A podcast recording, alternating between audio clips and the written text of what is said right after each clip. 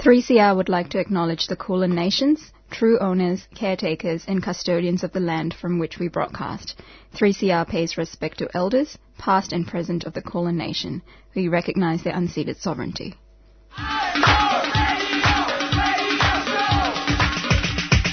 This is 3CR Breakfast. Oh yeah. Alternative news, analysis, and current affairs. Monday to Friday, 7am to 8.30am. Only double.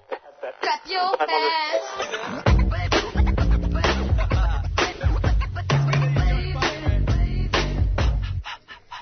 Good morning. Hello. If you're just tuning in, first of all, let's just say who we are. I was ready to go into a spiel until um, I'm Jan, yes, um, George. and you're listening to Tuesday Breakfast on 8:55 a.m. on 3CR Community Radio. I, I don't know what the weather is, um, but Yeah, it's not so good. well, there you go. We don't know the number, but we It just know it's raining. currently 14 degrees and it's going to be 17 today with some showers. Not the best. I know, and I don't have. I never seem to have an umbrella. Um, I always say I'm going to get an umbrella, and by the time I come around to getting one, what ends up happening is I don't buy it. And then when I don't need it, I'm like, oh, like when it's not raining, I don't need it, obviously. And when I need it, I, I never have it on me. Um, so yeah, one of those things, eh? I don't know where that went. That story, like it had potential. It started off with so strong, and then I saw I saw the story sinking, and I was like, no, bring it to life. Um, but yeah, we have some um, amazing interviews um, w- with us today. Um, but before we get into the interviews, just some things that happened over the weekend. 26th of May was National Sorry Day. This day remembers the children and families of the stolen generation, a generation that saw the forced removal of Aboriginal children from their homes and interstate care. There were a number of policies that made the theft possible, including the Aborigines Protection Act, Victoria, New South Wales Aborigines Protection Board, Northern Territory Aboriginals Ord- Ordinance, um, which was a Commonwealth policy. National Sorry Day was established in 1998 and came on the heels of the Bringing Them Home report, which was presented to Parliament in 1997.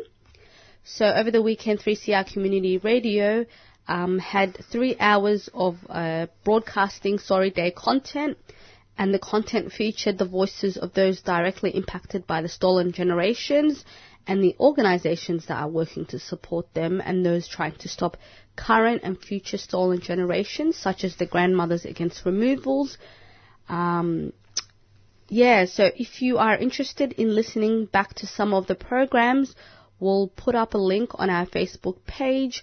Um, mind you, not all the programs will be on online, um, but I think you can find the majority of it. Um, and what else happened over the weekend? Oh well, well what is about to happen actually Well, this weekend? I was just going to say that we will be speaking to the Grandmothers Against, or someone from the Grandmothers Against Removals, hopefully next week. Super. Um, and yes. for Reconciliation Week this week, we'll be playing some content in today's program um, about that. And also uh, on June 4th, it's Mabo Day. So Eddie Mabo was a campaigner for Indigenous land rights. I'm sure many of our listeners are aware. Um, and on the 3rd of June in 1992, he won a legal battle to reverse the legal status of Terra Nullius, a status that claimed there was no Aboriginal land ownership, therefore the country was up for grabs. And sadly, Eddie Mabo did not live to see the ruling, but his contribution to land rights is being celebrated over 20 years later. And uh, we thought we would um, uh, finish that segment off with an amazing song by Dreaming Now. So the song is called Australia Does Not Exist. And it's and it features Philly, Adrian Eagle, culture, culture, sorry, culture evolves. Let's have a listen.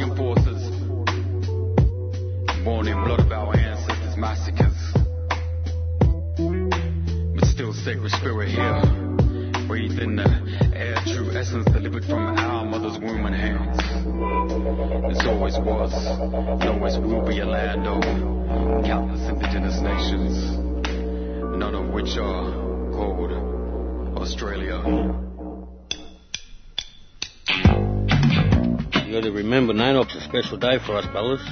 That's a reminder who we are.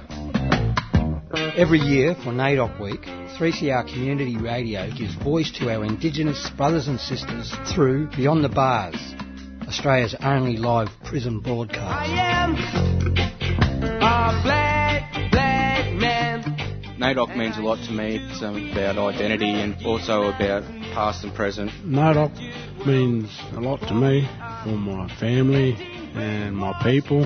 And the people forgetting about our rights. You can access audio from current and past Beyond the Bars broadcasts via the 3CR website. Go to 3cr.org.au forward slash Beyond the Bars and either listen to or download audio from Australia's only live prison broadcast. Happy NAIDOC!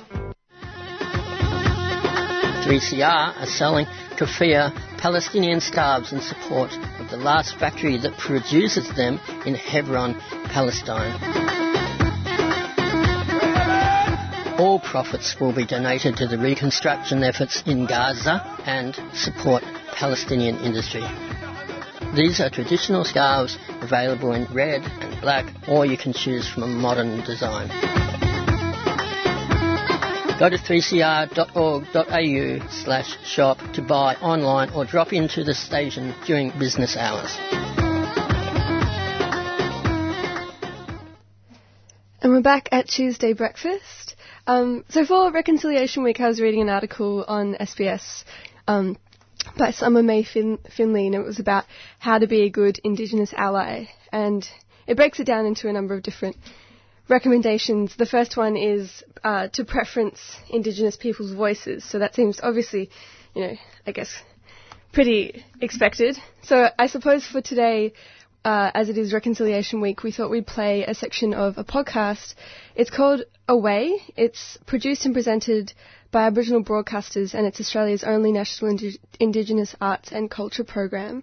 This particular program that we're going to play some sections of throughout our show today is about the 67, 67 referendum and some different voices and perspectives on that.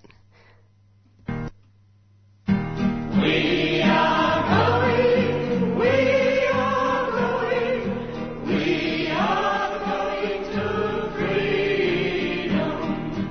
many ways, it's a disappointment when you think about the real world outcomes of the referendum for Aborigines. The whole thing makes me feel quite indignant when I think of how poorly the people were treated. For many people, including for her, that was a terrible betrayal because there'd been an act of trust. Vote yes for Aborigines. All parties say they think you should. Vote yes and show the world the true Australian brotherhood. The result of the referendum on the Aboriginal question was a resounding triumph for the Aboriginal cause. Australia recorded a yes vote of nearly 91%. What we saw in 1967 was the culmination of 10 years of committed Australians saying something needs to change in this document. When things didn't happen, that's when that level of frustration turned to anger. It certainly brought a, a sense of um, unity, maybe even optimism, but so much has failed to come to pass.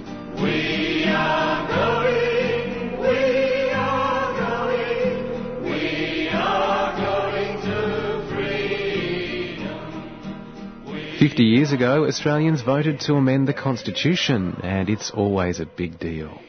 But in 1967, rather than just tinkering at the edges, the constitutional changes that were proposed seemed to be something fundamental. Something that went right to the heart of the way the Commonwealth dealt with what was termed the Aboriginal question. Sometimes it was known as the Aboriginal problem. On May the 27th, 1967, 90.77% of Australians, the biggest majority ever recorded in a national referendum, voted to amend the 1901 Constitution as it pertained to Aboriginal people. Two important sections. Put simply, the referendum proposal asked if clauses should be removed from the Constitution which impeded the power of the Commonwealth in Aboriginal affairs. Secondly, if Aboriginal people should be reckoned or counted in the census. Now, they seem pretty simple and pretty straightforward, but the implications were huge. Today, you'll hear five voices and five different perspectives on the meaning of the referendum. In some way or another, all of them have a personal stake in the events of 1967. The referendum is, is a historical marker in the history of, of this country. It ticks so many boxes. My name is Vernon Arkey and I am a uh, full-time working artist and I live in Brisbane. And it ticks so many boxes for blackfellas and the country as a whole. I think it was meant to bring a profound change, but it, it didn't quite achieve that.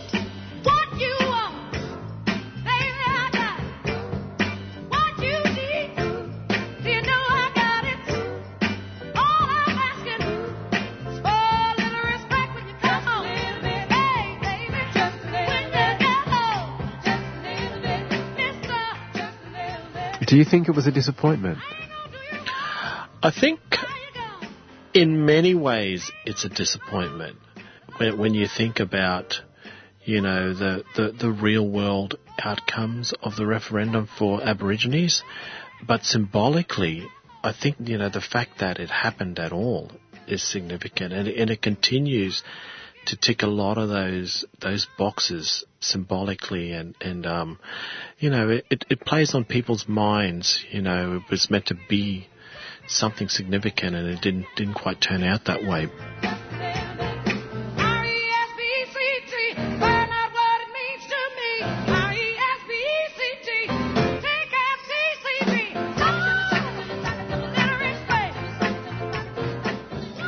After all, the eyes of the world are on us. It's said that we're discriminatory, and I think that if we vote no, it will do a great deal of damage to Australia in the eyes of the world.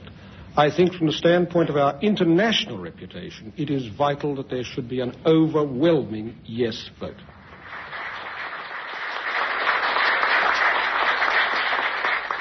The referendum is on Saturday.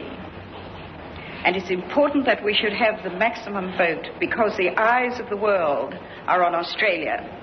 They are waiting to see whether or not the white Australian will take with him as one people the dark Australian.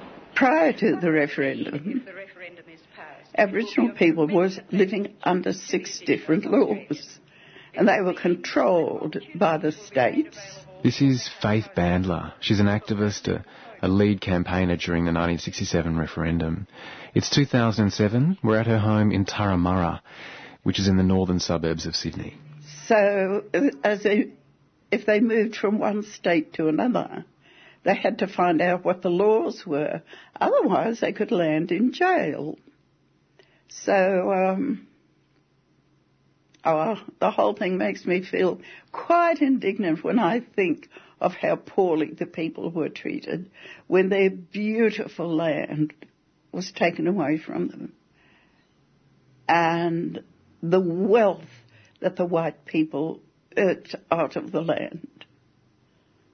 And here you had the true owners at the very bottom of the economic ladder. Well, you tend to think, where is justice? I think that was really her biggest motivator, that sense that there was a wrong done here and it was done on a daily basis and it affected people's lives in a really unjust way that in particular took away people's ability to live a reasonable life, to move as they would, to visit friends as they wished, to travel as they wished, and she recognised all of that. And she recognised too that things like statements in a federal parliament or by the population were actually very important. That when public statements are made, they actually carry weight and that the weight of that needed to come to support Aboriginal people in their struggle for change. My name is Lilon Gretel Bandler and I work at the University of Sydney in the Sydney Medical School and I am the daughter of Faith and Hans Bandler.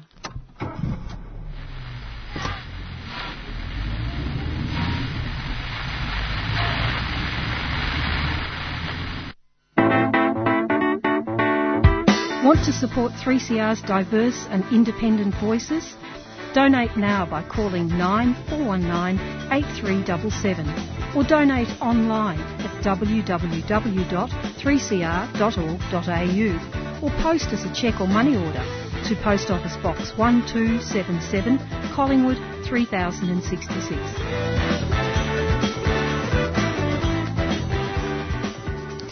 You're listening to Tuesday Brekkie. So we were just playing a little section of a program. It's called Awaye, um, an Indigenous program, and that particular episode was on the 67 referendum and different perspectives on it and where to from from where we are now. Yes. Excellent. And do you think we might be able to find a link to post yes, our Facebook page? we will definitely do that, and we might also play another section of that later in today's program as well. Yay! I hope everyone that's listening is has been enjoying all the audio that we've been sharing. Um, but right now we have Giselle Hanna, the wonderful, um, badass, kick-ass Giselle Hanna. Giselle is a rank and file member of the CPSU and has been an international trade union activist for 14 years. She has been involved in organizing International Women's Day since 1998 and has been a broadcaster at 3, 3CR Radio, focusing mainly on women's programming for about 20 years. Giselle is also the presenter of Accent of Women. Welcome to Tuesday Breakfast, Giselle. Oh, why, thank you. Hello and good morning to you all. Did you like that that introduction, that I hype? loved it. Oh, why, thank you. Yes, there was quite a bit of hype, Oh, well, there? it has to be because um, during the break, um, Giselle promised that she would try to, yeah, tr- try to um, embarrass me. So I was like, you know what? I'm going to make sure to be on her good graces. Um, so Giselle, Oh no, oh no. You know, 3CR is a warm and open and welcoming space. No, no, no uh, on-air humiliation. I don't know what this is. none of that. None there of was that. a lot going on off air before we came on. So, um, Giselle, can you tell us how you got into radio? Yeah, so I was I was actually a student at um, Melbourne University. I was involved in student politics, and I got involved in. So you talked about um, inter- International Women's Day. I was involved in the feminist movement, and one of um, the one of these women that I really looked up to was a broadcaster at 3CR. Her name is Patricia Karvelas, who incidentally is the woman who now does Drive on Radio National. Anyway, Mm. she brought me into the station and talked to me about uh, community radio. I mean, back then she was very progressive. She's not progressive anymore, um, but back then she was she was a staunch feminist, and she pretty much trained me in you know my foundational politics. So that's how I got into 3CR through, like many people, through my campaigns out there in the world. Um, brought them into the station and then started broadcasting. That's that's amazing. God, the, the links between history. Yes. I love it. And during our um, your bio, we mentioned that you're interested. Your fo- well, your radio content focuses on women and union work. Why are these two topics so close to your heart? Well, it's, I mean, close to my heart is one way to say it. There's another way to say it. I have a political analysis of the world. I, I think that you can um, relate all of the world's oppression back to a source, not a single source. And I think, you know, I'm about to simplify things, but I think the, the historical development of capitalism is very complex. I think capitalism exploits existing divisions like race and racism and, um, sex and sexism and misogyny and those kinds of Mm. things. But fundamentally, I'm anti-capitalist. So that makes me a Marxist, probably, if we kind of b- uh, look at what my analysis is of the world. So then I would say that the way to defeat a system of capitalism is through those, that force in society that has the power collectively to overthrow capitalism, that classes the workers. Where are workers organised? They're Mm. organised in unions. So, um, so for me, my commitment to the workers' movement is because I see workers as the force in society that has the collective power to overthrow capitalism. I don't think workers are inherently nice people. You know, I think identity politics, for instance, is something that's really taken over in the left wing um, conversation. I think that's a problematic development. I don't, you know, people kind of collapse this analysis as, um, Can you, know, the, us, sorry to cut you off, can you tell us what identity politics is? yeah, let me. Uh, so I'll just complete this train and then I'll, I'll link it back, right? So a lot of people say, no, actually, the way that we're going to change the world is if the oppressed people lead the movements. I think that's really sloppy language. I don't. Oppressed people is lots and lots of different people. Like homeless people are oppressed by this system. Homeless people, as a force in society, don't have the power alone to overthrow a movement, uh, to overthrow capitalism. I think that women Uh, are oppressed, but inside the category woman, there are people that have a lot of institutional power and actually are, although experience sexist oppression, are a part of the ruling class. They are not a force in society that are going to overthrow capitalism. Mm. Meanwhile, workers who are drinking and swimming the propaganda that is fed to us, workers may very well be racist and sexist and might go home and perpetrate violence. So, so it's not that the, these people, the workers are nice people. The issue is power. The mm. issue is what force in society has the power to overthrow and what is required to collectivise, what is required to build working class unity. Mm. So, returning to your question, what is identity politics? I think identity politics is the collapsing of our understanding of how capitalism works to divide and cause pain and hurt people. Mm. You know, like as a woman of colour in the world, yes, I experience racism, I experience sexism, but those qualities, the fact that I experience racism doesn't make me better at saying what is required to overcome racism. It just means I'm better at saying how racism is felt by me, by someone with my specific characteristics, mm. which is very different to, for instance, how Ayan you experience racism. Mm. So I think identity politics is when you collapse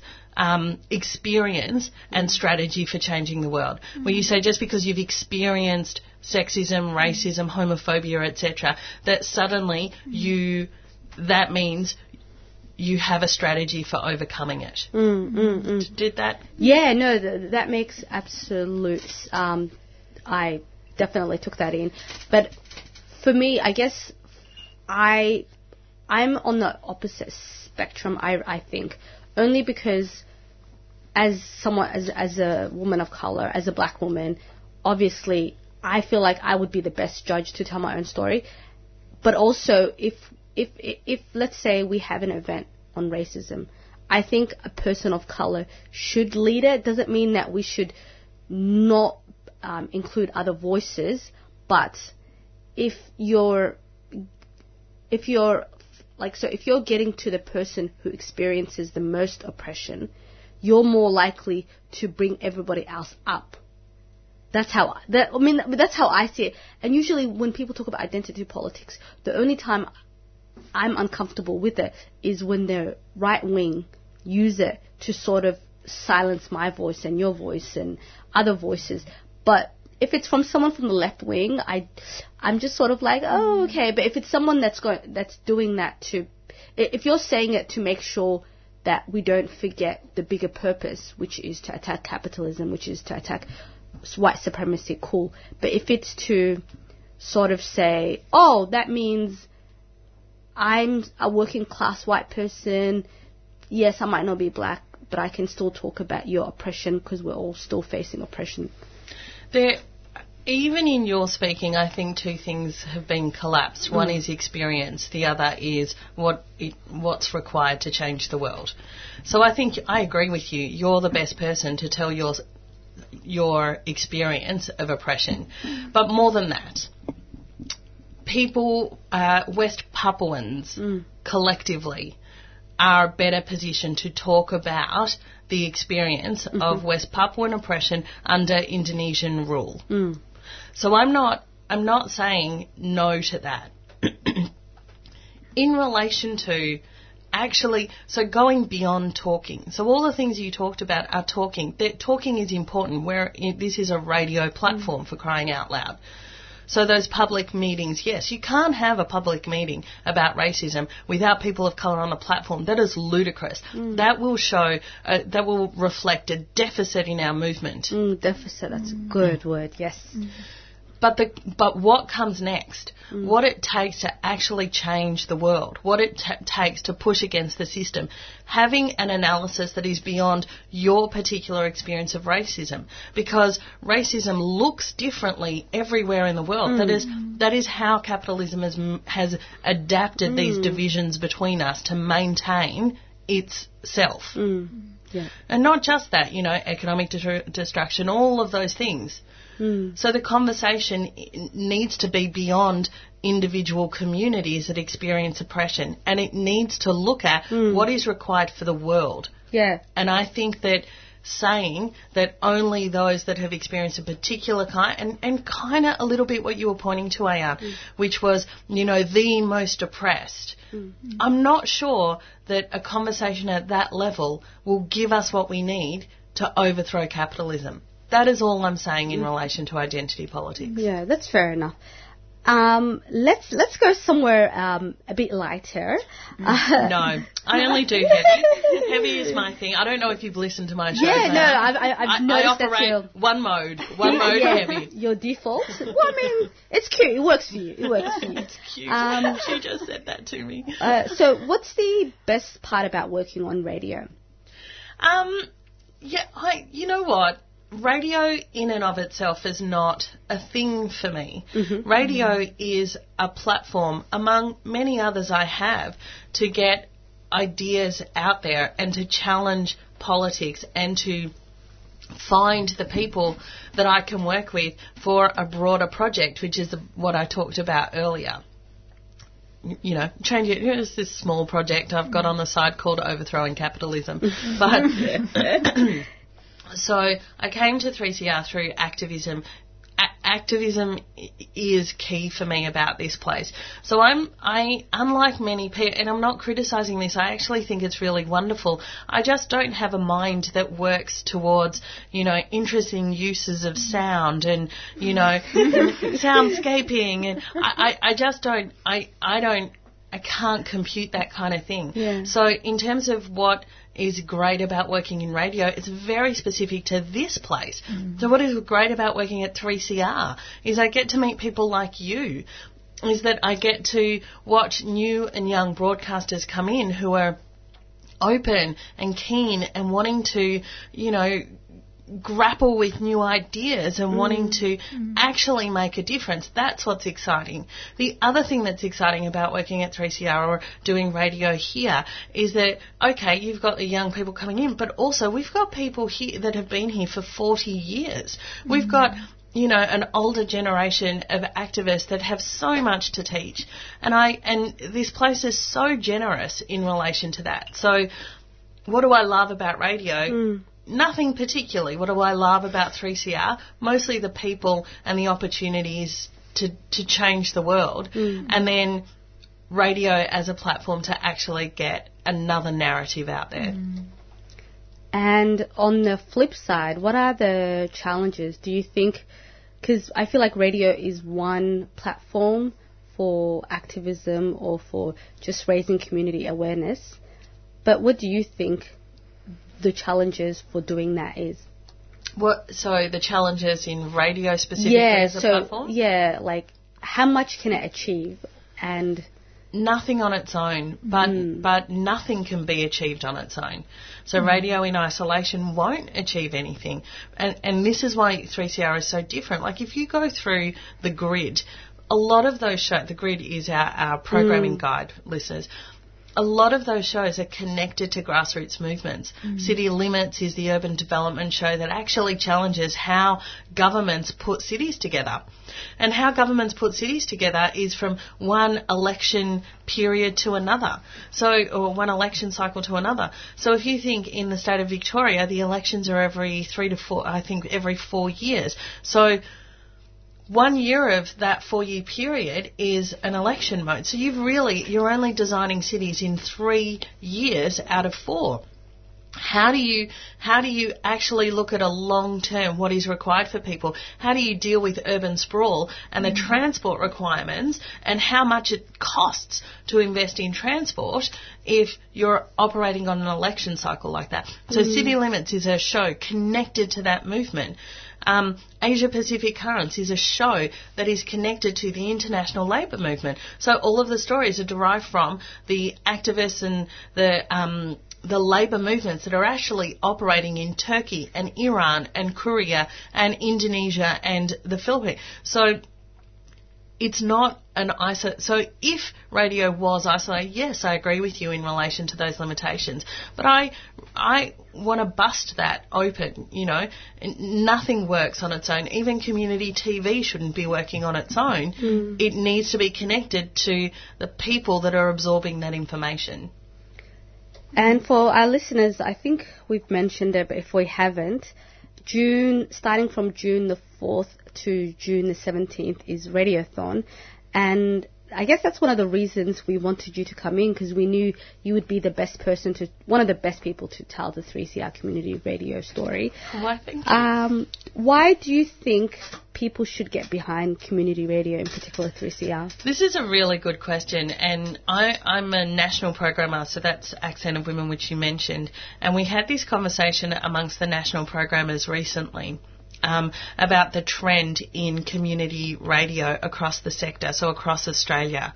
And one of the things, you know, there is this broader liberal movement, you know, the same liberal movement that gives Uber, that gives Airbnb, Airtasker, those kinds of things, reducing people to the individual. That is the height of liberalism, that the highest state of, an, uh, of society is that of the individual. So, reducing community broadcasters to individual freelance media makers. Um, and, you know, using platforms like podcasting and things like that to produce radio. But what that deteriorates is the community that I spoke about. A place like 3CR where you can learn from the old and teach to the new and learn from the new and, and round and round it goes. So why 3CR? Is because despite the pressure across the sector to move in a particular way, this vibrant, high uh, visibility, Mm. high um, online platform kind of thing. I mean, we have all of those things, but we've maintained the essence, the fabric of community radio, which is the collectivism that goes into producing the shows that we produce. I mean, the quality of your show, Ayan, is not because Ayan as an individual is amazing. That is all true.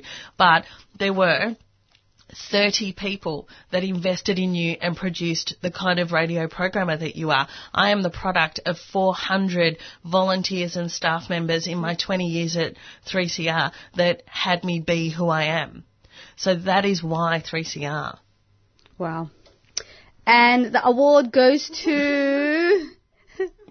Amazing. Thank you so much for You're coming welcome. in. You're and, very welcome. And th- th- that's one of the reasons I we wanted you to come in um, because we knew you wouldn't.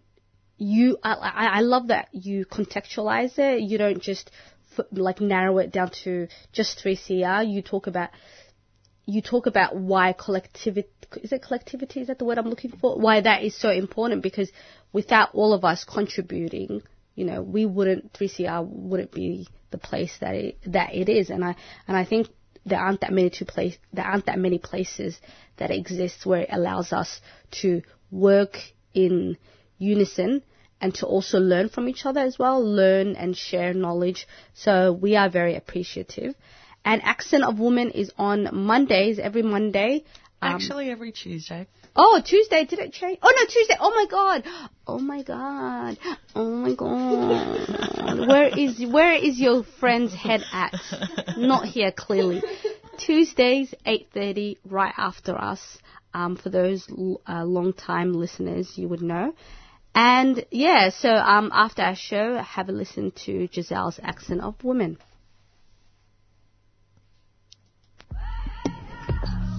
Accented women. It seems so obvious to me that if you live in a in a completely violent um, cultural milieu, that it's going to translate into every aspect of women's lives. Accented women. What's a border? They don't see it like a big wall right along the.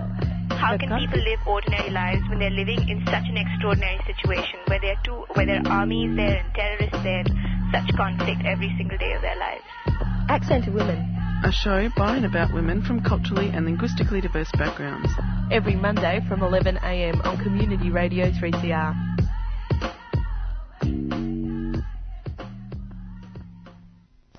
And that promo that you just heard, Accented Women, um, that promo said the show comes on at 11 a.m. when in reality it comes on 8:30. So just heads up for those of you who will be tuning at 11 a.m. It's not coming on. It does come on 8:30 on Tuesdays, every Tuesday.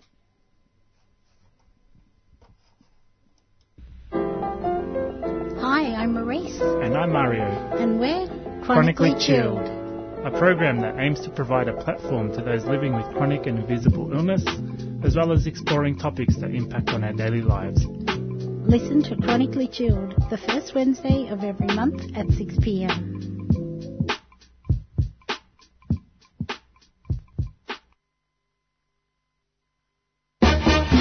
3CR Radiothon 2018 Fight for Your Mic. The 3CR annual Radiothon fundraiser is almost here. From June the 4th to the 17th, we're asking you to help us stay on air by making a generous donation.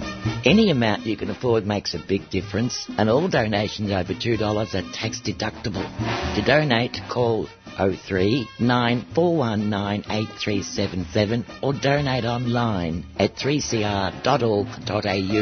3CR Radiothon 2018. Fight for your mic.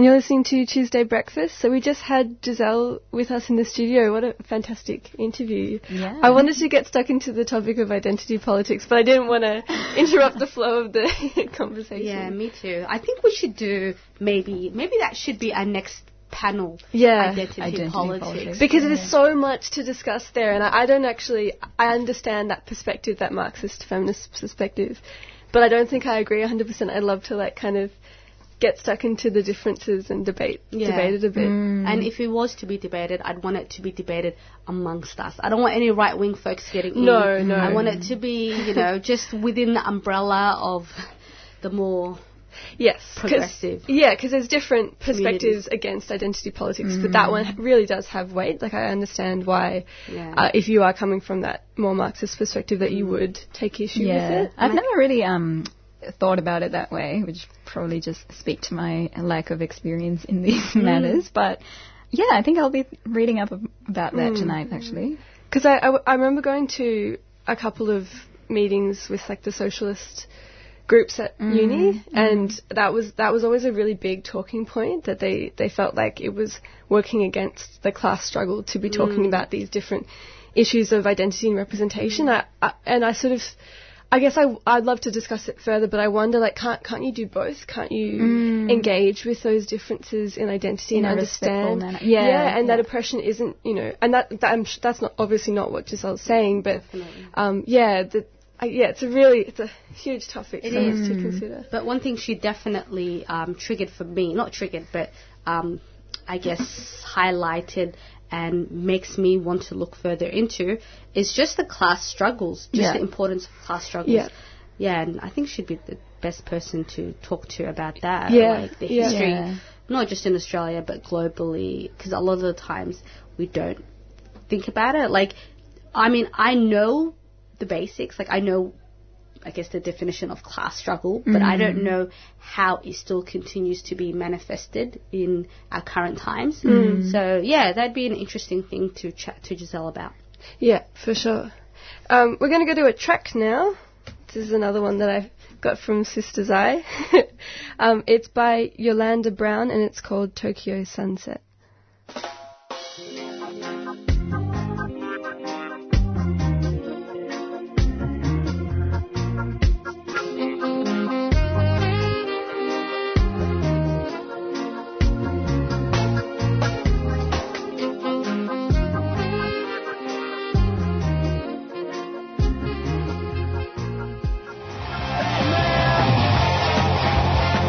Discrimination.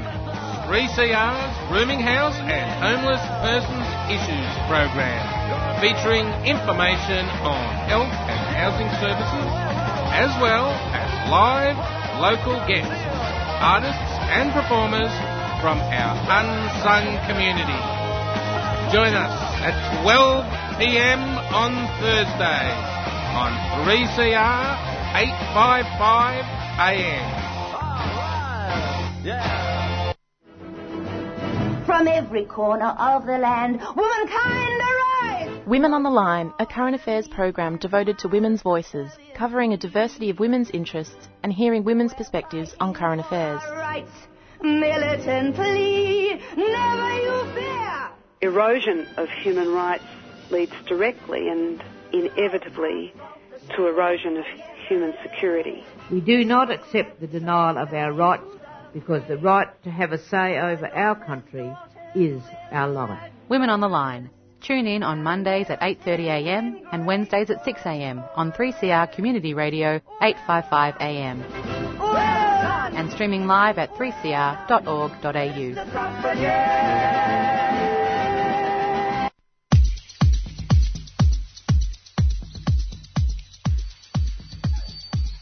Guatemala. I'm Black Betty, and you can join me for Black Noise Radio each Thursday from 2 to 3 pm. Join me each week as I serve you up a deadly fine offering of all things black as we explore Black Australia and everything fabulous it has on the offer. We'll check out and see what's making black news locally and from right around Australia. And we'll explore all things Aboriginal and Torres Strait Islander and the deadly solid culture and people with a look at community news, views, music, culture, and the arts. Hope you can join me for Black Noise Radio featuring black news, views, current affairs, music, culture and the arts from an Aboriginal woman's perspective. That's me, Black Betty. I'll see you Thursdays at 2.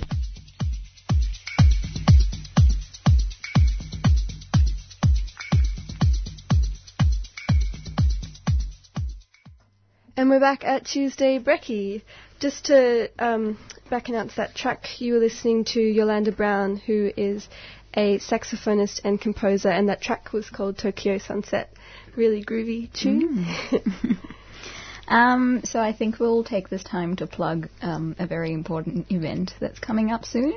Um, it's the Radiothon, um, where we raise vital funds to keep the station and our show going. Um, we've also got a fundraiser page. It's um, the link is www.givenow.com.au slash crowdraiser slash public slash Tuesday breakfast. it's also on our Facebook page, so you don't actually have to write Yeah. this down anywhere. Um, and we've been doing okay so far. Yeah, we've right? been I doing mean, amazing so far. But we still definitely need your help, please, everybody listening. um, yeah, like it's really important um, for us to keep going for the next 12 months, and we're all volunteers here as well, and we'd really appreciate if you could chuck some money our way. Mhm. Um, and we were just going to talk a little bit about why we do what we do, why we get up at six every Tuesday and um, walk to Collingwood and sit in the studio and do what we do. Yeah. Um, do you want to go first, George? Um, why do I come to 3CR? Other than to see me. yeah, of course. and to see all of your beautiful faces in the studio. Um, I think I think it's a combination of things. For myself personally, I think that 3CR has really helped me uh, sort of um, find my voice a little bit. I think Mm. being able to come into this space and talk about ideas and issues that I really care a lot about has been fantastic just from just for my for myself um, and learning how to be more politically engaged. Mm. Um, but in terms of, and I guess it goes back to what Giselle was saying um, a few minutes ago.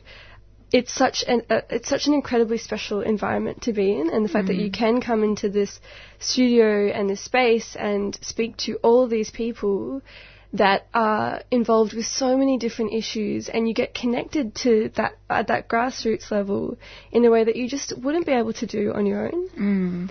And I think, yeah, just being able to come in here and, and, and meet those people and realize that there is a lot being done. I think there's a lot of apathy um, with a lot of people our age that there, you know, there isn't a lot that you can do, and everyone sort of laments about all of these political injustices and social Mm. issues, but there isn't a lot of doing. And I think when you come into this into the station, you really see that there is a lot of doing going on, Mm. and that's really, really, really inspiring.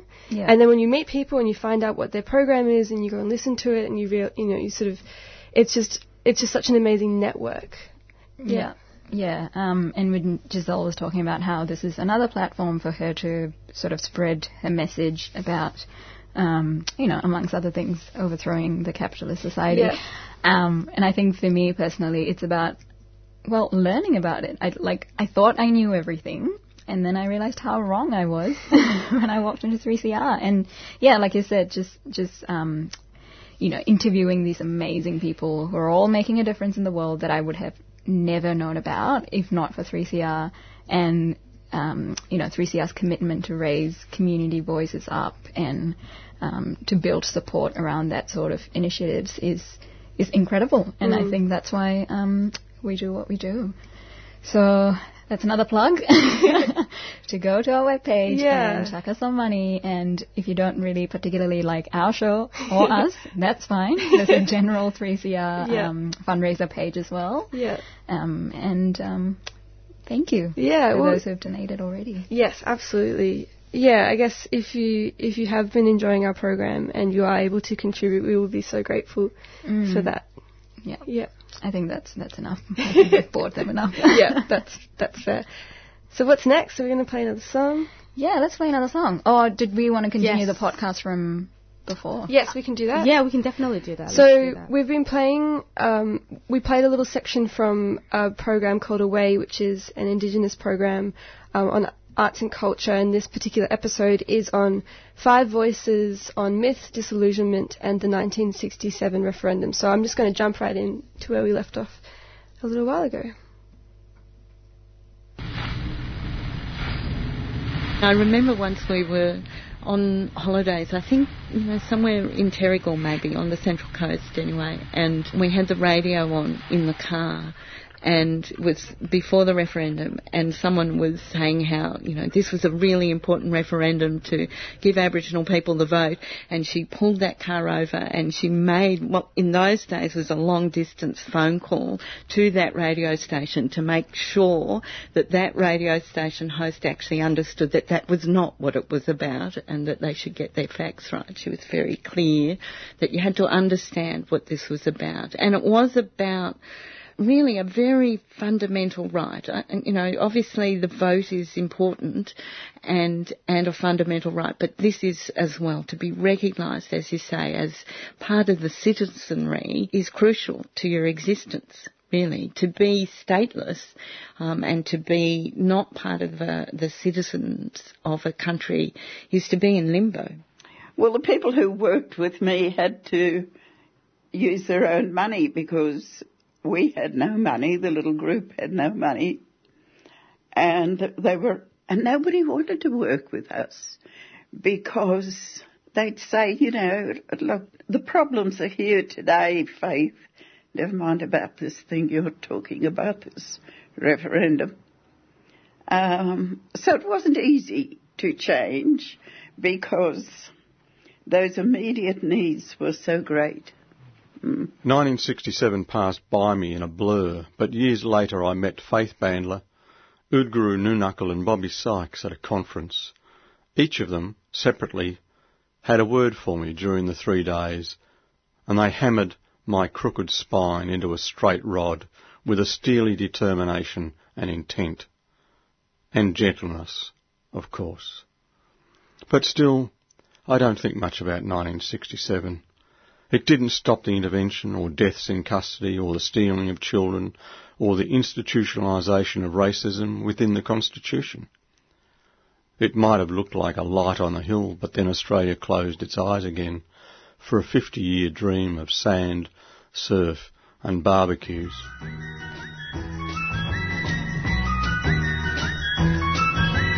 Hey there, Georgie girl, so fancy free.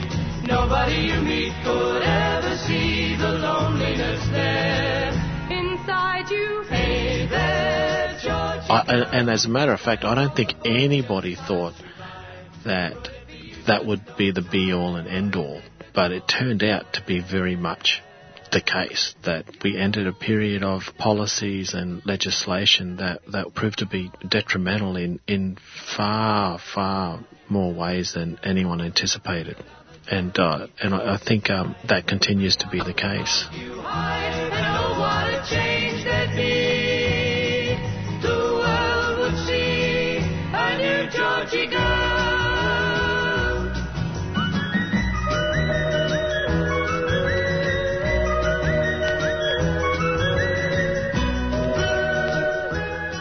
She recognised that she could be articulate and that she could sway people and she spent a lot of time in small groups and in slightly larger groups and in big groups making that case well before the referendum was actually even heralded. And I think that she honed her skills um, through that time and then was willing to to be that voice that spoke out and that articulated the reasons that people should vote yes.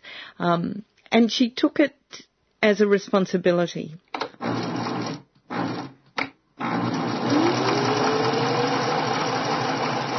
Now, in 1956, with Lady Jessie Street, Faith Bandler hatched a plan to agitate for constitutional change. She was very much the driving force and the public face of the yes vote during the referendum campaign. She was a, a seamstress and and one of the most evocative sounds for me is the sound of cutting out uh, material on a on a wooden table. Because I remember she would lay it out on a dining room, our dining room table, and I would hear those scissors start, and then she would make beautiful suits, and she would have a little piece of material left over that a friend of hers, Gretel, after whom I was named, um, would make hats to match. So this is the 60s, Daniel, you know, it was still hats and gloves. Um, and so she would always see how she presented herself as important, an important part of what, of the work that she had to do. So she would dress immaculately and carefully and thoughtfully and, and speak with passion but clarity? Well, it's been a long road and it hasn't been easy. As I said before, there was an attitude at the time in the Australian community is let them be, they're happy. Well, you couldn't let them be. And they knew that.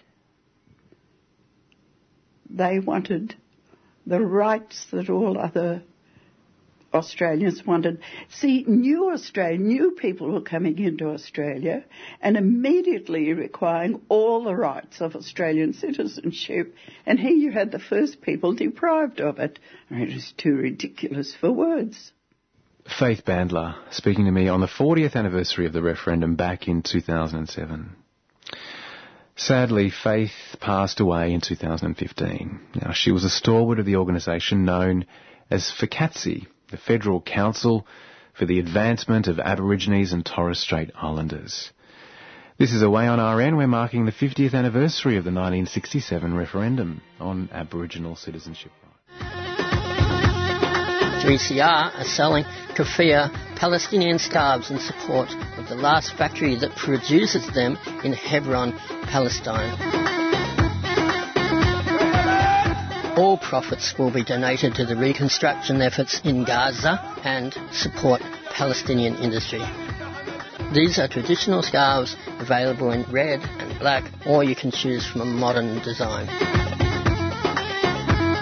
Go to 3cr.org.au slash shop to buy online or drop into the station during business hours.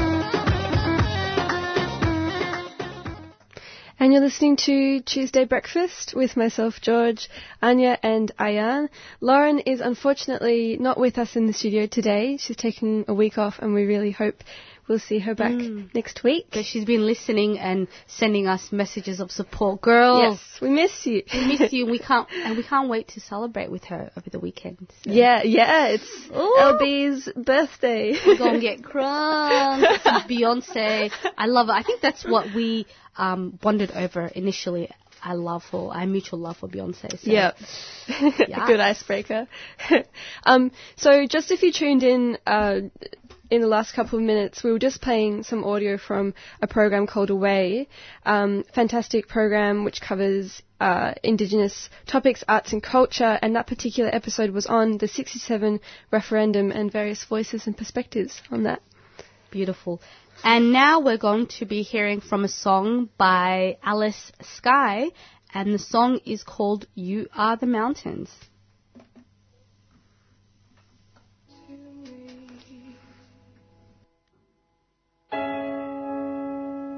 Like the paintings on your stone.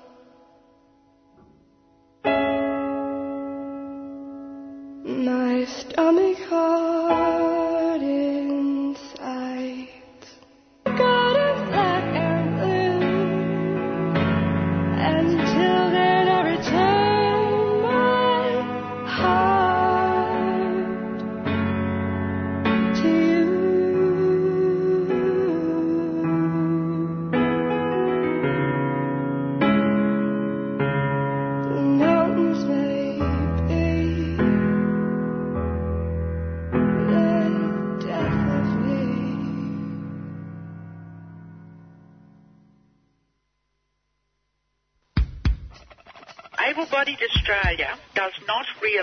that people with disabilities across the board are being discriminated against. Then the government to demand that we go out and get a job without removing the disincentives like the lack of access to transport and community infrastructure, without providing accessible buildings that can provide barrier-free employment. I'm not getting a fair go and I don't like it and I'm saying so.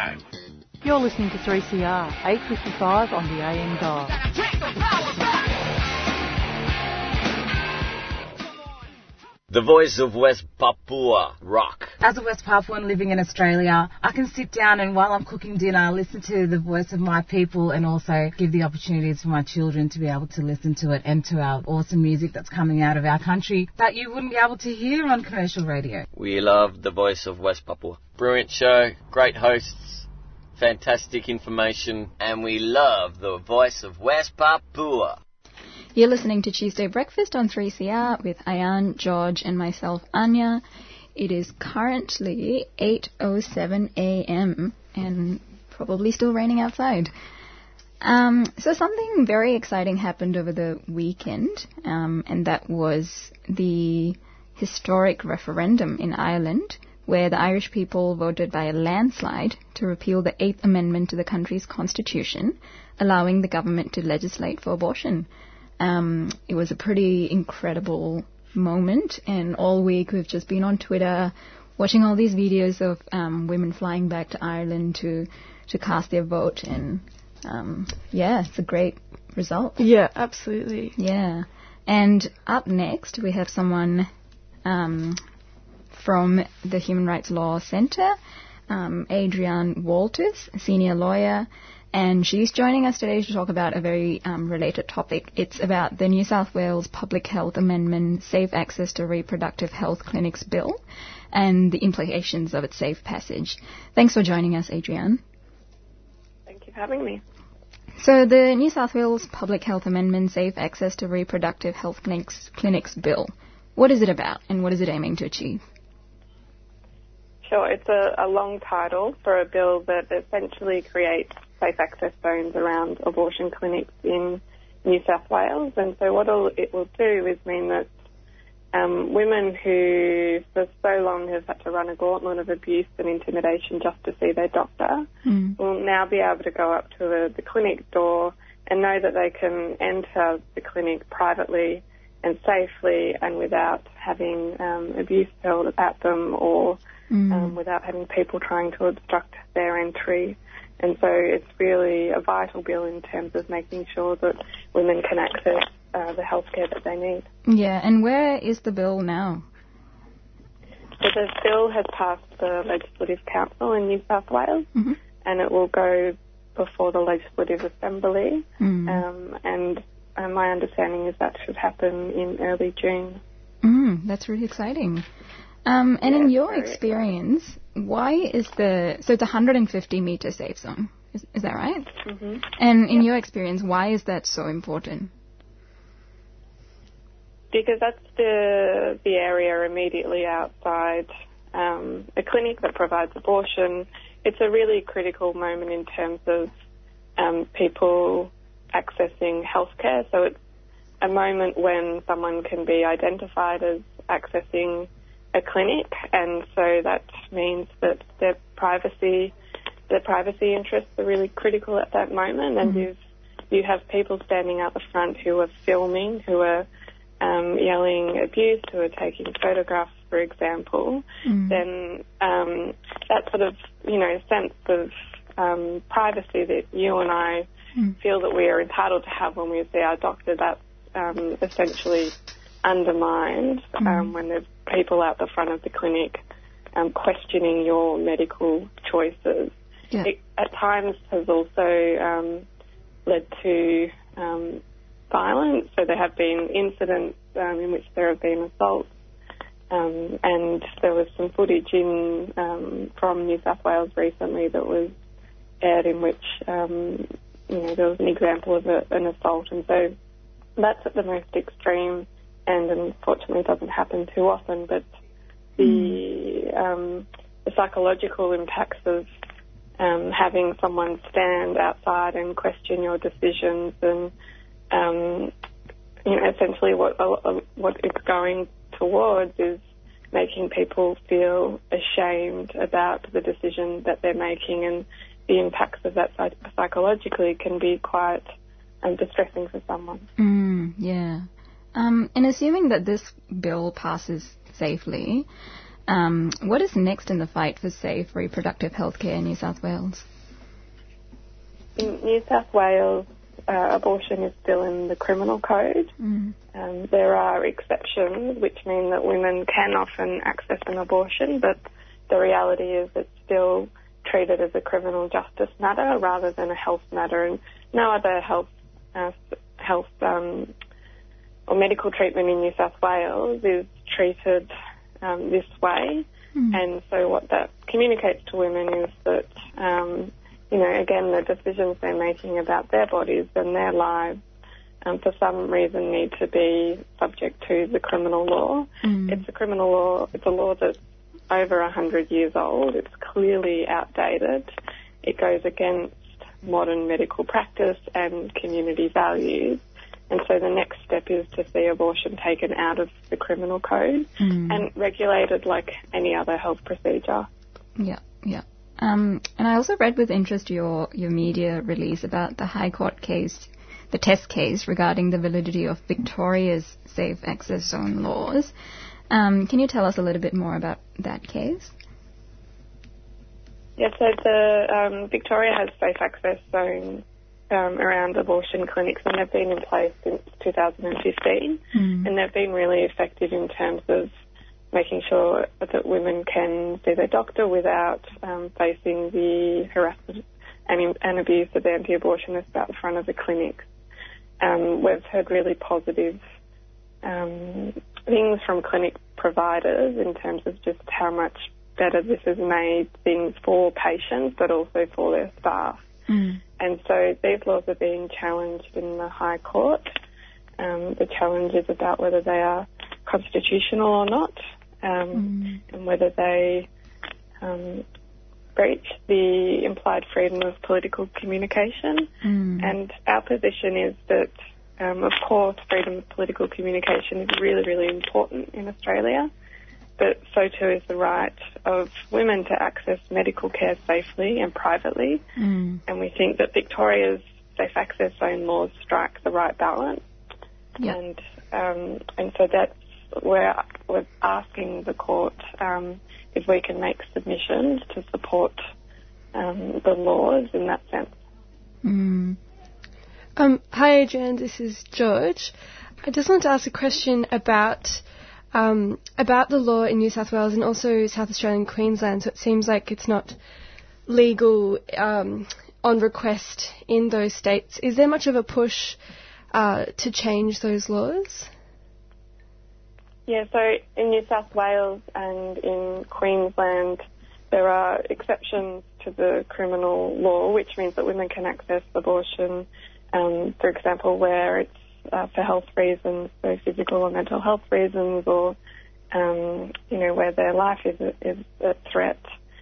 Um, but what this does is essentially place decision-making power in the hands of doctors rather than um, positing a woman as the person who is best placed to make decisions about um, her body and her life.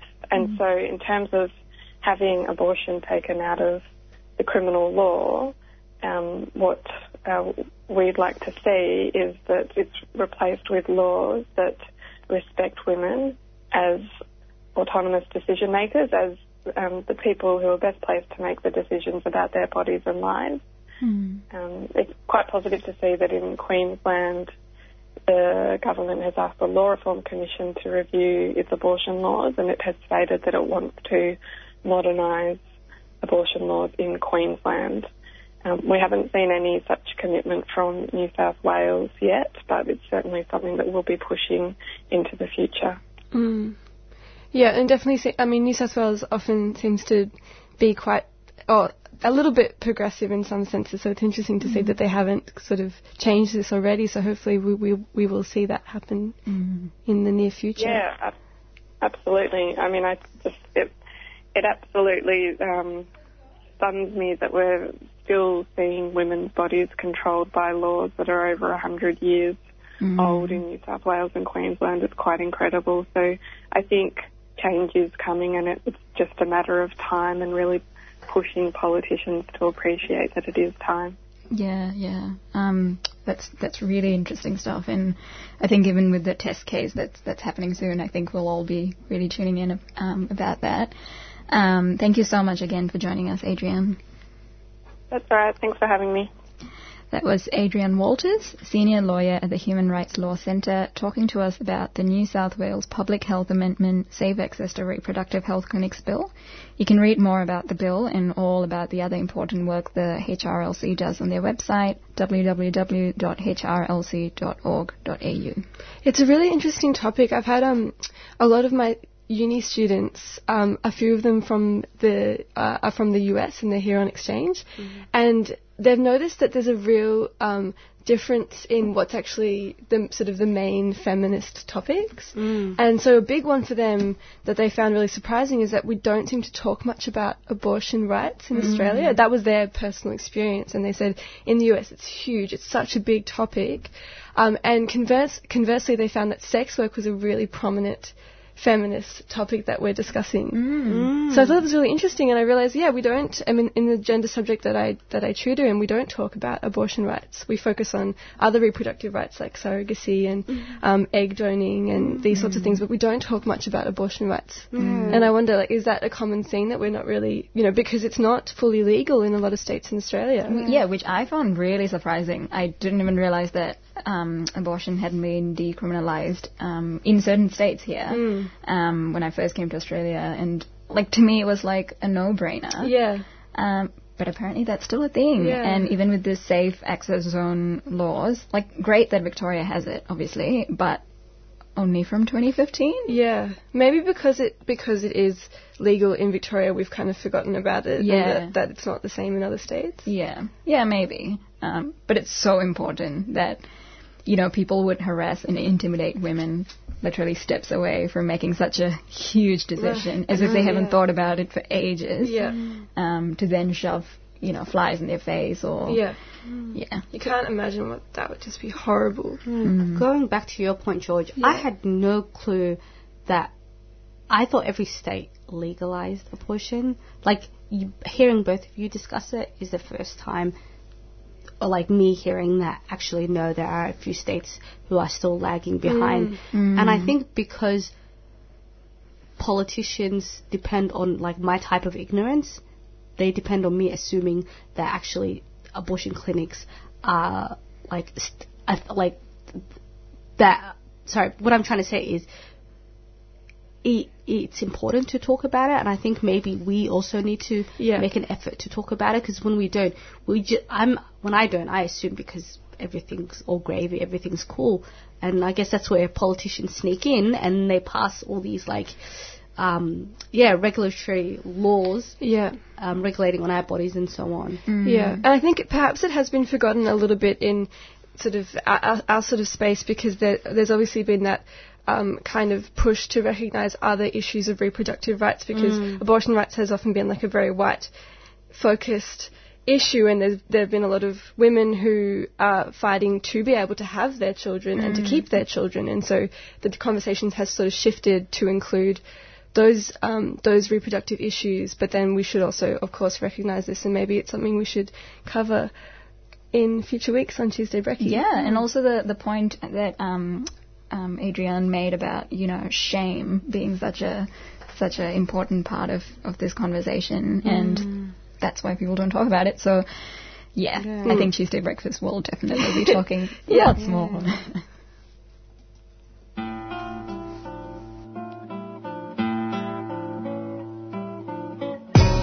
Genocide here is a lot more sneaky than it is in Rwanda or other places around the world. It's one thing white fellas learned in the last 200 years to be very sneaky about their genocide. You look at the 38 nations that were here before white settlement, and then you count up the numbers that are still surviving, still out there doing their business on their country. Well, there's only 25 left, so what happened to the other 13? Let's talk about the Black GST. Genocide to be stopped, sovereignty acknowledged, and treaties made. Tune in to Fire First every Wednesday from 11am till 12 midday on 3CR with Robbie Thorpe.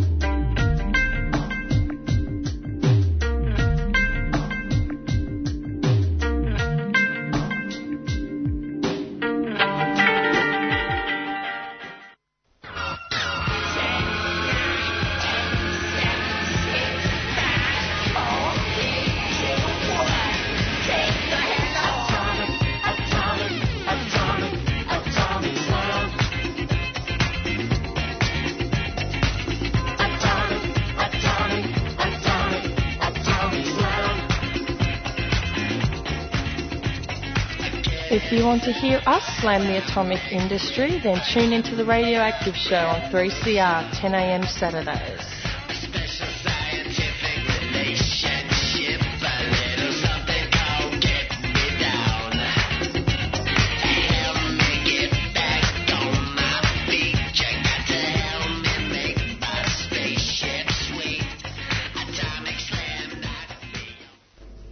And if you're tuning in, you're listening to Tuesday Breakfast with myself, Ayan, with George and Anya. Hi. Lauren isn't here with us, um, but she will be hopefully next week. She's super busy, but as always, she's listening in. Um, so we do appreciate that, and we'd love her feedback. I love it. There is nothing like having somebody who is cheering you on, and they don't have to be here. Yeah. Just n- knowing that is well, it's comforting to me. Yeah. And sending us fire emojis every once in a I while. love it. Yeah, Nobody, very validating. nobody uses clapping and fire emojis like Lauren does. She makes good use of it, so we appreciate that. Speaking of hype, I thought we'd play some hype music. Um, so we're going to be naughty and play a song that has a few um, expletives. um, but so if you're if you've got little children or um, songs with profanity and um, I guess creative use of the English language isn't isn't your thing, um, I would suggest that you yeah tune out for the next maybe three or so minutes. And the song is by Nicki Minaj and it's called Chun Li.